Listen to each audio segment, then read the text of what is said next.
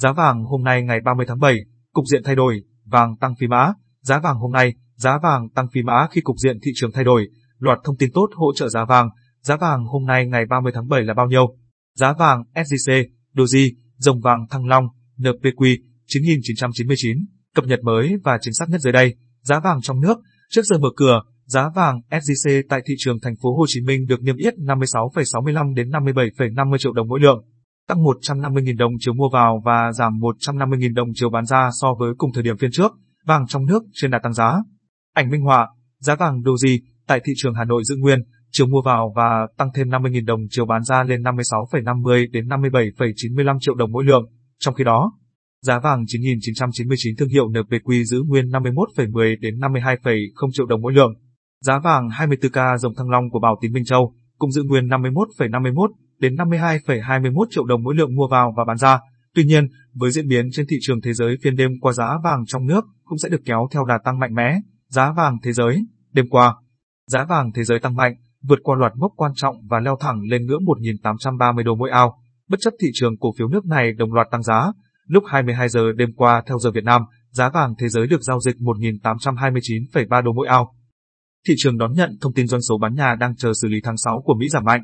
Theo Hiệp hội Môi giới Bất động sản Quốc gia Mỹ, doanh số bán nhà đang chờ xử lý tháng 6 giảm 1,9% sau khi tăng mạnh 8,3% vào tháng 5. Lawrence Yun, kinh tế trưởng của Hiệp hội cho biết, nguyên nhân là giá nhà cao kỷ lục đang đè nặng lên tâm lý người tiêu dùng. Doanh số bán nhà được coi như một phong vũ biểu tương lai cho thị trường nhà ở.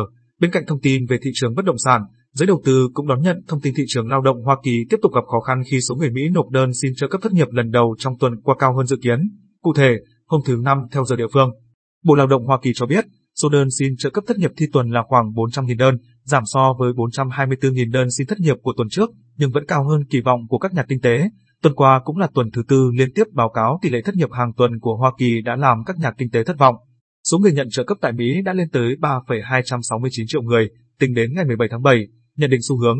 Hội đồng vàng thế giới WGC cho biết nhu cầu vàng toàn cầu vẫn chưa phục hồi sau đại dịch khi nhu cầu vàng trong nửa đầu năm 2021 ở mức thấp nhất kể từ năm 2008, giai đoạn từ tháng 4 đến tháng 6 vừa qua, nhu cầu vàng toàn cầu là 955,1 tấn, thấp hơn so với con số 960,5 tấn cùng kỳ năm 2020.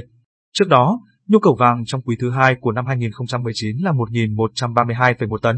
Dù vậy, từ tháng 4 đến tháng 6, lượng vàng mua vào của các ngân hàng trung ương lại cao nhất trong khoảng thời gian này của hai năm gần nhất. Bên cạnh đó, lượng vàng mà các quỹ ITF mua vào trong quý 2 năm nay cũng rất đáng kể, làm tăng nhu cầu vàng nói chung. Nhu cầu vàng tăng sẽ là động lực lớn đối với thị trường. Đêm qua, chỉ số đô la Mỹ giảm sau cuộc họp của Ủy ban thị trường mở thuộc Cục Dự trữ Liên bang Mỹ.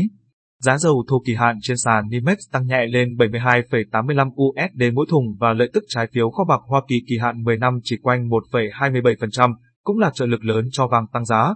Về mặt kỹ thuật, những nhà đầu cơ giá vàng tương lai đã lấy lại được lợi thế kỹ thuật tổng thể trong ngắn hạn. Mục tiêu tăng giá tiếp theo là tạo ra mức đóng cửa trên mức kháng cự vững chắc ở mức cao nhất trong tháng 7 là 1.835,0 đô mỗi ao. Mục tiêu giá giảm trong ngắn hạn tiếp theo là đẩy giá vàng xuống dưới mức hỗ trợ kỹ thuật vững chắc 1.789,1 đô mỗi ao.